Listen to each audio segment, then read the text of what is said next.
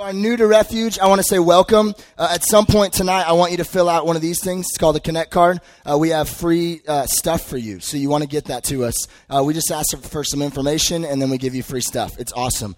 We are in a series called Own It, all right? And as Austin again showed us, we, uh, that is not owning your faith. Nobody's waking your butt up in the morning and saying, hey, it's time to spend time with Jesus. Nobody is saying, hey, we've gotten everything ready for you to go on a, on a mission trip. Here's your support letter. Here is your money. Everything's ready we want you to start taking steps whether you're some of you guys maybe aren't christians tonight and we're super glad you're here. If you're not a christian tonight and, and, and you're here we're excited about that. But we're talking right now about people who have said i am a jesus follower. We want them to own their faith. And last week, or a couple weeks ago, we didn't have service last week because of Mother's Day. I asked everyone in the room who wants to one day get uh, married and have some kids, and like everyone raised their hand. You know, m- most people are like, "Yeah, we're into that." I said, "Who wants to one day have like a good career where you can maybe take some time, you know, vacation time, and and uh, and and and go to Hawaii?" And so he said, "Oh yeah, that'd be cool. I don't want to just work every single day all day, so I want to take a vacation." Um, and I said, "How many people want like a nice house and blah blah blah?" And everyone was like, "Yeah, yeah, that's me." And then I asked the question, how do you get there? And for some of the guys in the room, you were like, really? That's mind blowing that one day, if you never talk to a female, you're not just going to one day wake up and be married. Okay. Like, whoa, who are you next to me in this bed? That's weird. If you never talk to a girl in your life, all right, that doesn't work that way.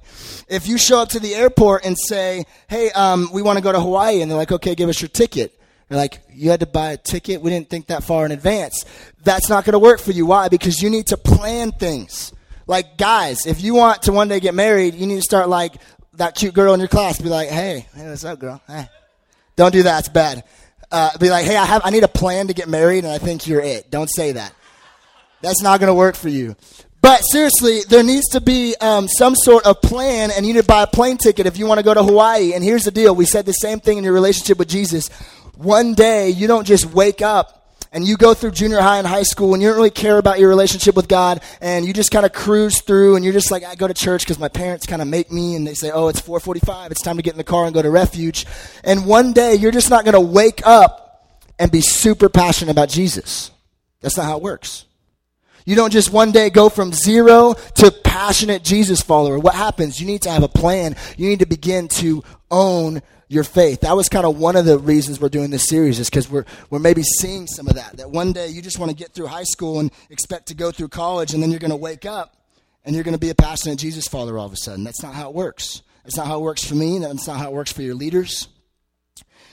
Second reason we're doing this series, and this is all just recap. If you weren't here, I encourage you to go listen to the uh, the first week's message because it really is kind of a foundation for the rest of this series. The second reason we're doing this is because um, I think more than ever before in the culture of teenagers in 2013, there's kind of a reputation that is not really good. And again, I know all of you guys are amazing, wonderful teenagers, and none of you guys fit into these categories. But when I looked up what does the world think about 2013 teenagers, it's not pretty. More than any other time in history, people are saying 2013 teenagers, you know, about 6th to 12th grade, even some into college, are lazier than any other generation of teenagers ever to live because probably technology like i said last time netflix. I know for me like you could just literally watch an entire season of something and be like seven days went by? What happened? All i did was turn on the show called lost and next thing you know i'm seven days later. But more than any other time in history people are saying teenagers are lazy. And, and, and, not only that, but they're apathetic, which means that they don't really care whether something's good or something's not good. You're just kind of like, meh, like, whatever. And the church, eh, more statistics are kind of like, oh, that's such a bummer. Is they're saying in the church, teenagers who say maybe as a, as a senior in high school, some of you seniors, man, I, am passionate about Jesus. I'm going on a mission trip and whatever. I, I, they would say, man, I'm a Jesus follower. You say, you check that box on your resume that you're a Christian? Yes.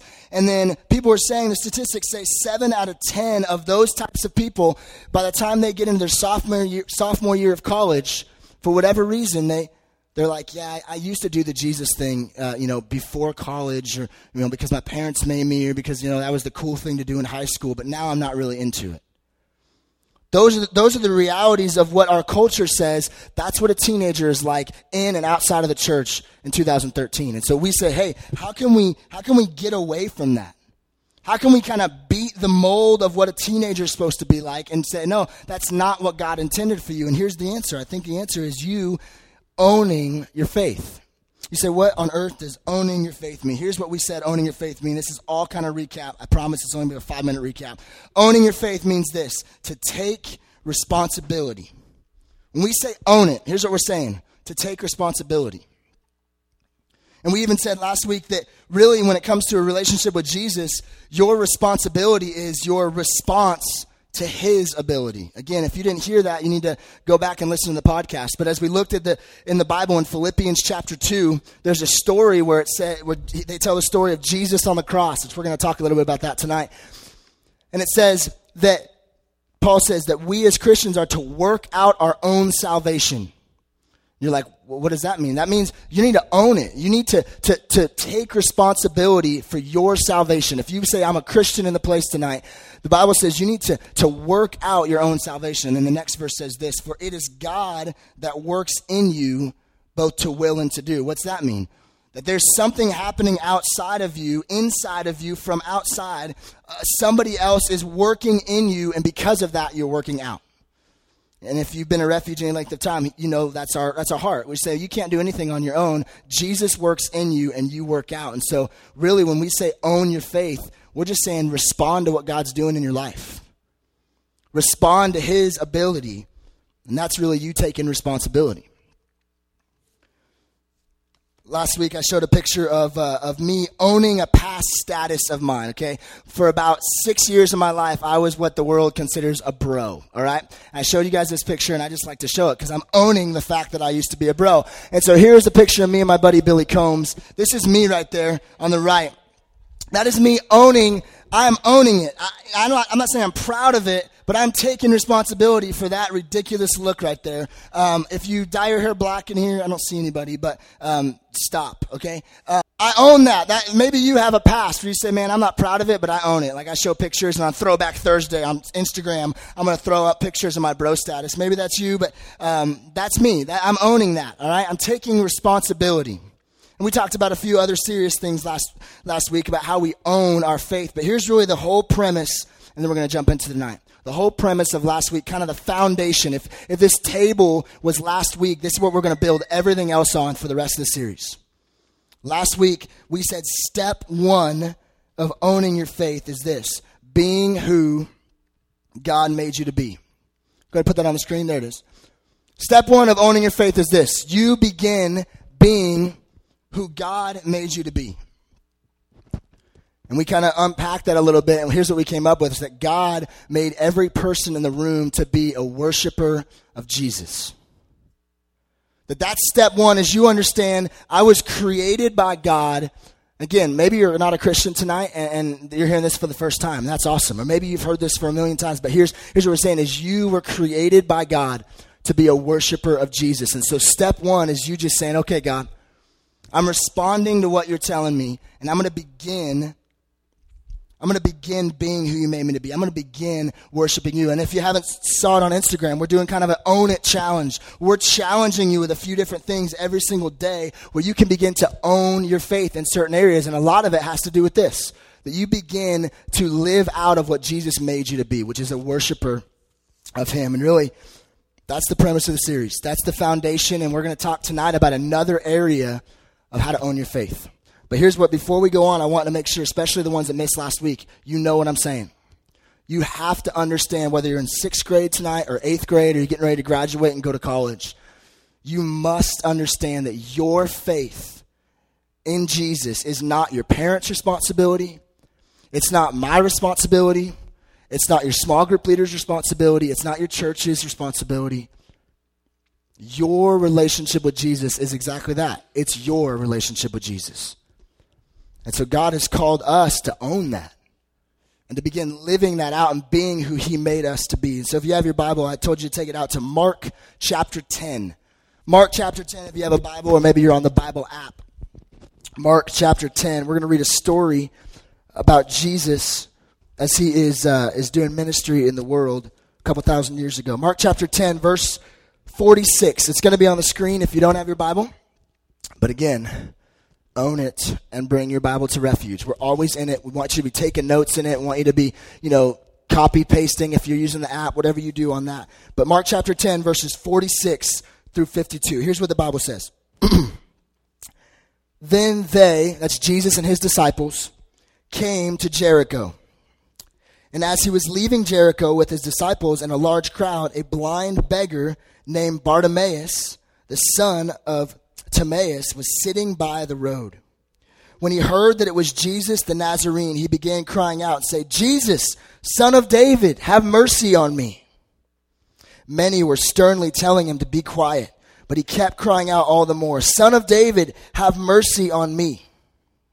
And Jesus stopped and said, Call him here. So they called, and the blind man saying to him, Take courage, stand up, he is calling for you. Throwing aside his cloak, he jumped up and came to Jesus. And, the answer, and answering him, Jesus said, What do you want me to do for you? And the blind man said to him, Rabboni, I want to regain my sight. And Jesus said to him, Go, your faith has made you well. And these next few words are important. Immediately, he regained his sight and began following him on the road. Sometimes I know if you don't read the Bible much, it's kind of confusing. Let me just give you a, a, quick snapshot of this, of this story. Jesus is with a bunch of disciples. And what that means is, yes, he's with his 12 disciples. But at this point, when Jesus starts walking around the earth, hundreds probably of people are following it. If not, for sure, dozens are like, okay, Jesus has been kind of doing this thing around the city. He's doing this thing around the world, and we're going to follow him because he's about to do something awesome. He's been healing people. And so there's kind of this, this parade of people walking down the road. And there's this blind beggar, we don't know much about. His name's Bartimaeus. He's sitting on the side of the road, and Jesus and all his entourage is coming down the road. He, he, somebody says, Hey, hey, Jesus is coming. Jesus is coming. All of a sudden, all this kind of whispering, and oh my gosh, he's coming. The, the one, the one everyone's talking about is coming down the road. And so this blind guy can't see anything. He's sitting there and he goes, Jesus, I don't know where you are, but come and heal me. I know you do amazing things, and I want you to do something for me because I can't see, and I'm tired of not wanting to see, and I, and I want to regain my sight. And so they tell him, hey, just be quiet. He's got other things to do. They tell him, stop.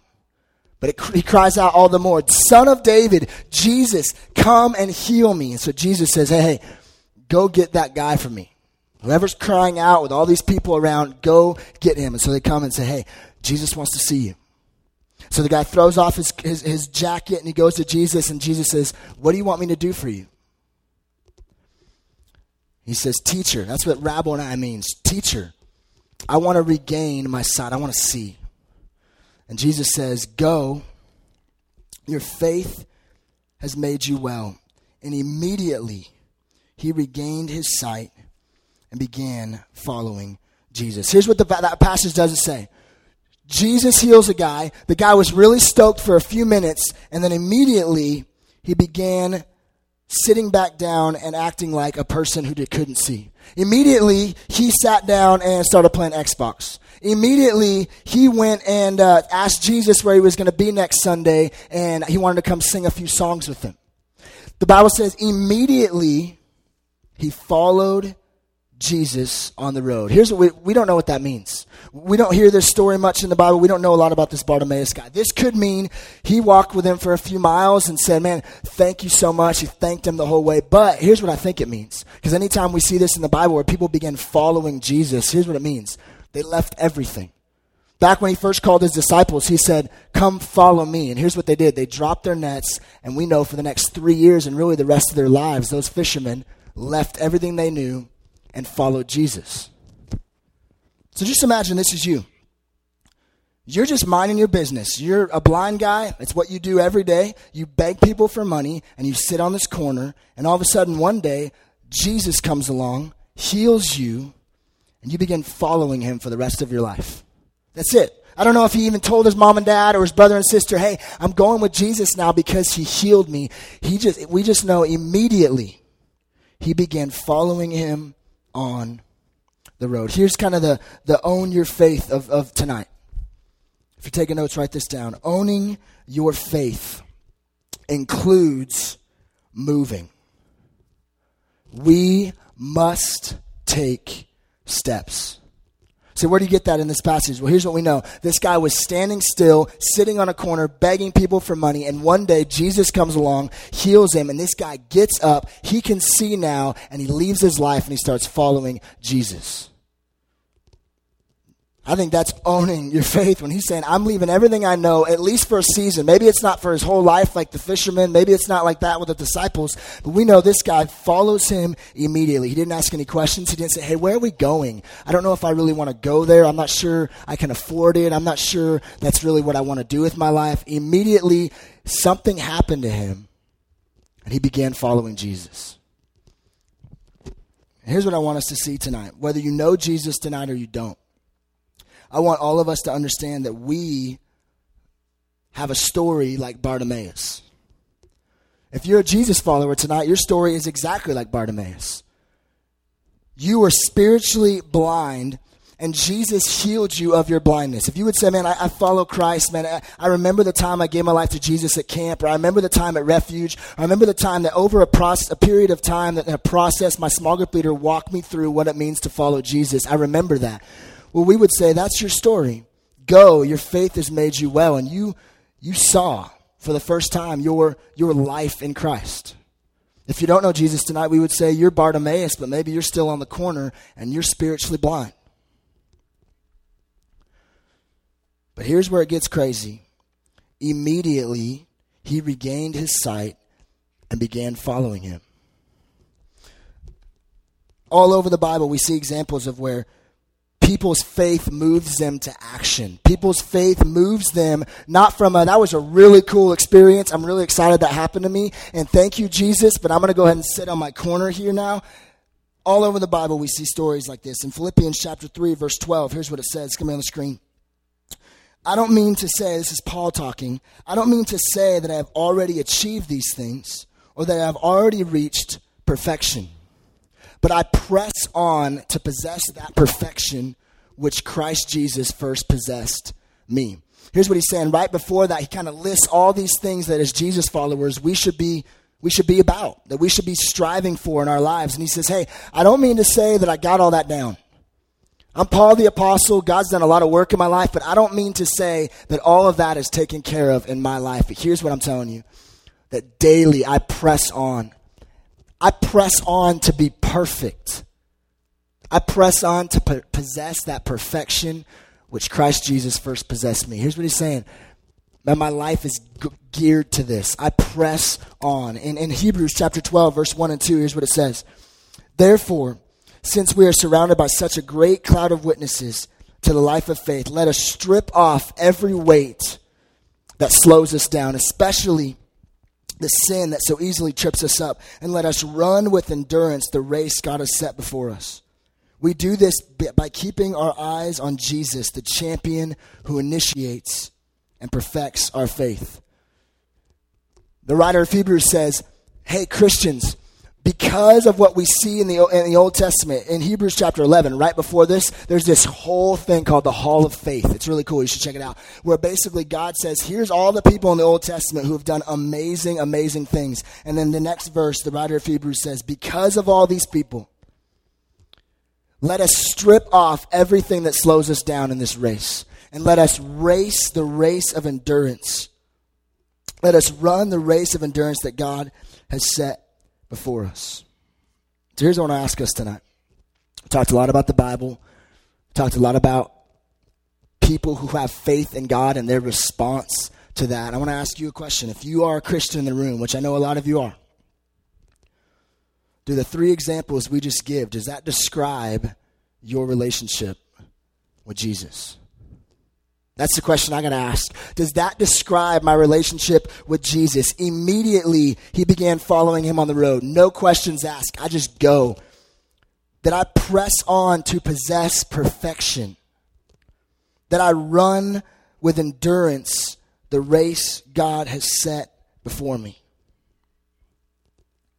Is that your relationship with God? Is that my relationship with God? Because here's the deal if we're not careful, we'll be caught up in what I what I want to call kind of a roller coaster Christianity. Here's what, what I mean by that is man, you are going to go, man, summer's coming up, man, school's over. I don't have to worry about homework and all that kind of stuff. And so I'm going to go to camp and I'm going to be up at the top of the hill and it's going to be really, really awesome. And I'm going to come back from camp and I'm going to be a changed person. I'm going to start serving my family. I'm going to start texting my friends Bible verses. I'm going to start getting up in the morning and reading my Bible. But eventually, because I'm not really owning it, I'm just kind of living off emotion. I'm going to find myself down on a level where I'm going to be like, ah, man, that was cool a couple months ago but it just didn't stick.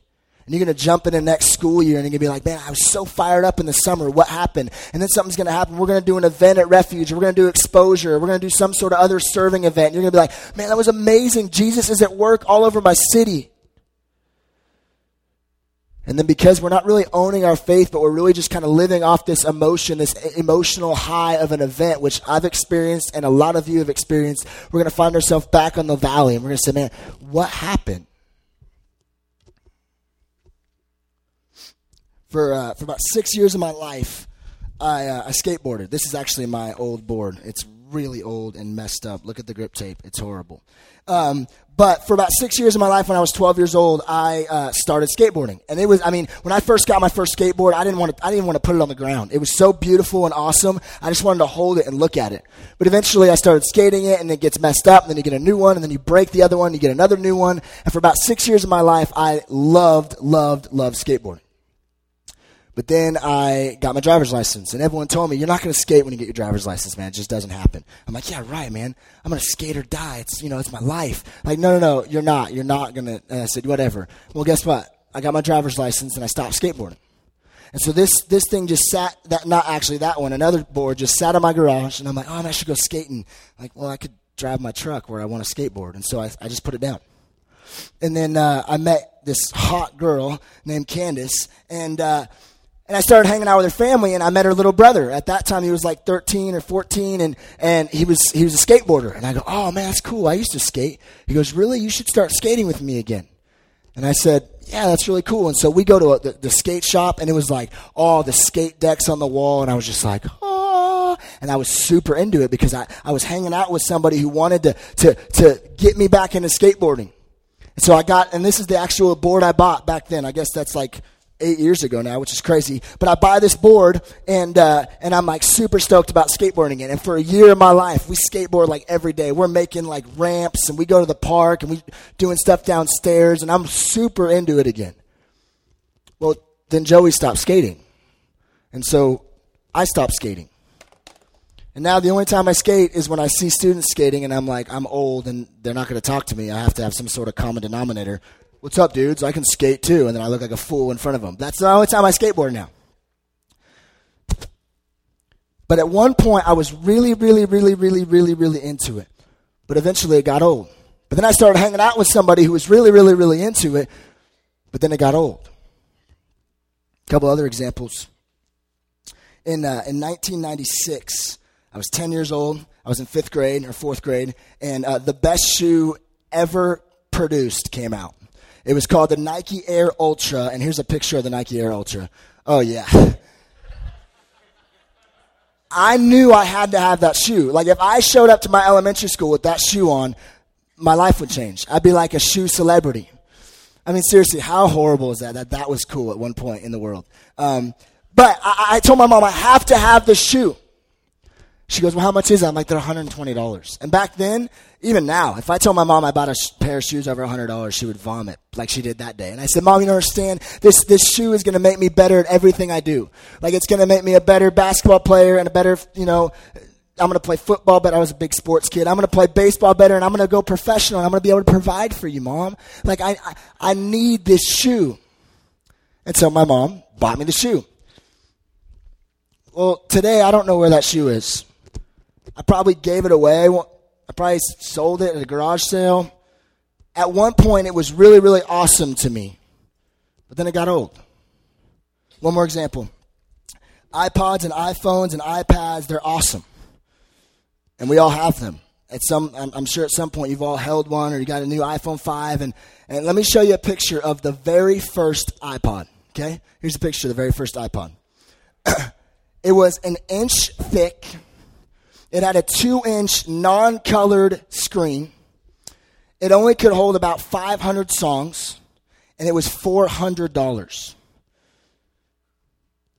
And you look at that and you're like, seriously? Like, my iPhone's a thousand times better than that. I only paid 200 for it. Well, guess what?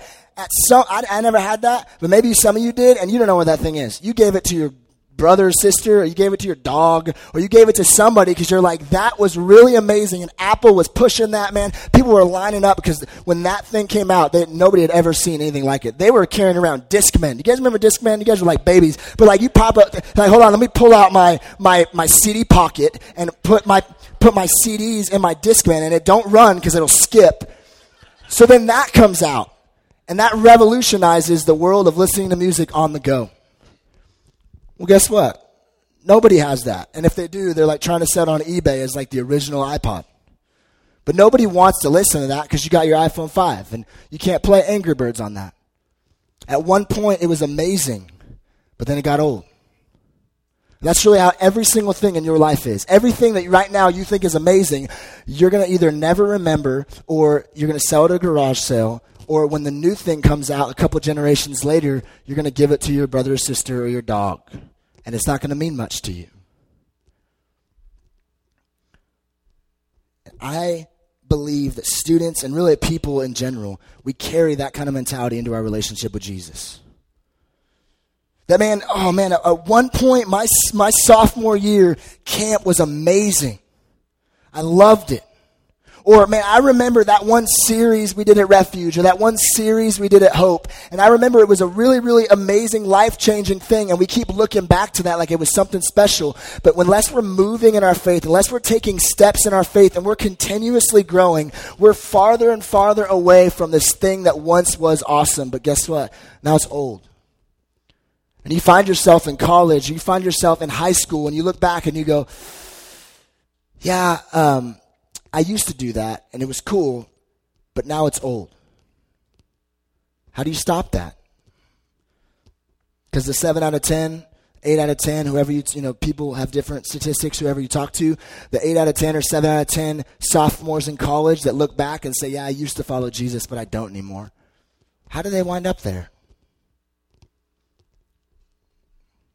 They did not own their faith in the way that they move somewhere. They didn't follow Jesus in the sense that they're going somewhere. They didn't they didn't immediately leave what they had and go with him, press on for perfection, move in this relationship with Jesus. See, the truth of the gospel, the, the good news that we get around here, and, and Ben just sang about that, that death has been defeated, that, that hell has no sting on our lives, that never gets old. That's not an iPod or a Nike Air Ultra or a skateboard. Because that's always moving as we spend time with Jesus and as we cultivate that relationship, it's always moving. Following Jesus, this is, a, this is kind of a thought that you wanna, might want to write down. Following Jesus always includes action.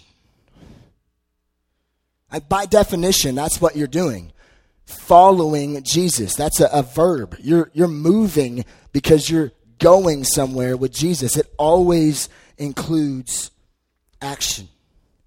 And if you want to own your faith, you have to take steps. There has to be something.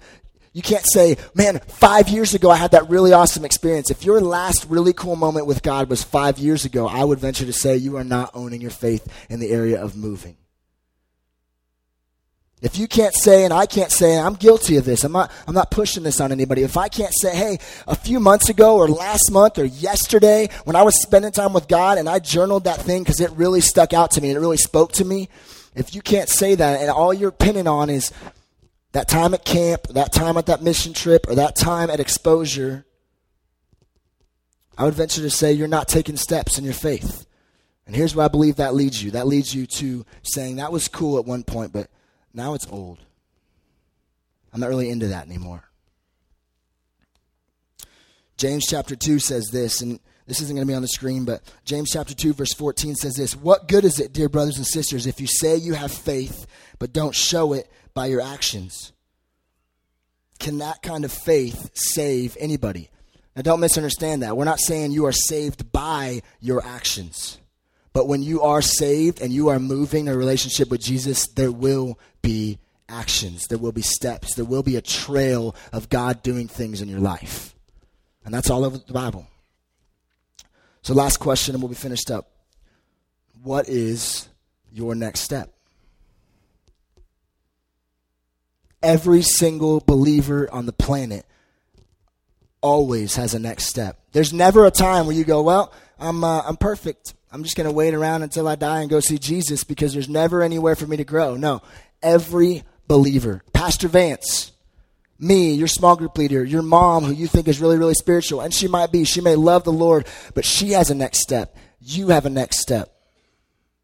And not if you're not, not even if you're just a Christian. Even the non-Christians in the room, your next you have a next step.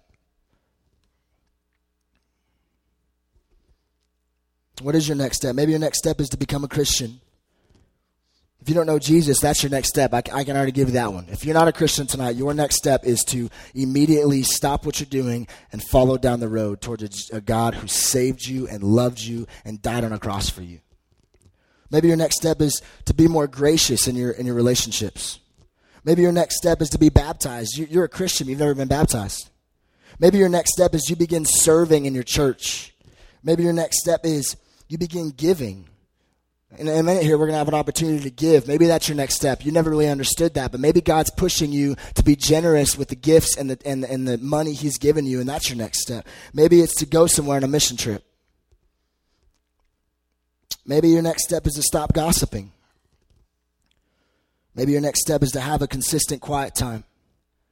We got tools in the back if that's you. Maybe you need to just start spending time with God. You don't do that. Your time with God is a 30 minute sermon at Refuge.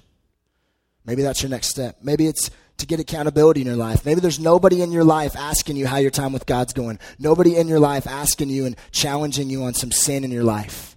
Maybe that's your next step. Maybe your next step is to break up with your boyfriend or your girlfriend because you know it's not a healthy relationship, and that's the next step. Maybe the next step is to get the computer out of your room or to get rid of your iPhone, your iPod, or your iPad because you know it trips you up. The stuff that Hebrews talked about, getting rid of that sin that so easily trips you up, you know that that gets you in trouble. Maybe that's your next step. Maybe your next step is to stop cussing. That was one for me. When I became a Christian, somebody told me, hey, Scott, you can't really say that anymore. It's kind of bad when you're like, I love Jesus. I'm like, oh, really? I didn't, I didn't know that. I was 17. You just walk in the pattern of the world. And so they said, yeah, that, that doesn't really kind of gel. And I said, oh. And I began studying the Bible and I began seeing, okay, that's my next step. And so I, I stopped cussing. It seems small, but here's the deal there's no small step in a relationship with Jesus. Every next step is huge because it's you walking towards Jesus.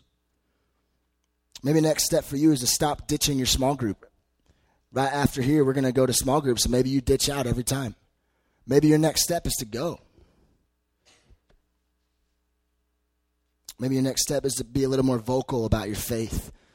Stop putting it in your pocket and only taking it out every Sunday. Every believer has a next step. Now, I believe when you begin to own your faith, you'll begin to take steps in your relationship with God. Owning your faith means moving going somewhere. Following Jesus always includes action. So, where are you going? What's your next step?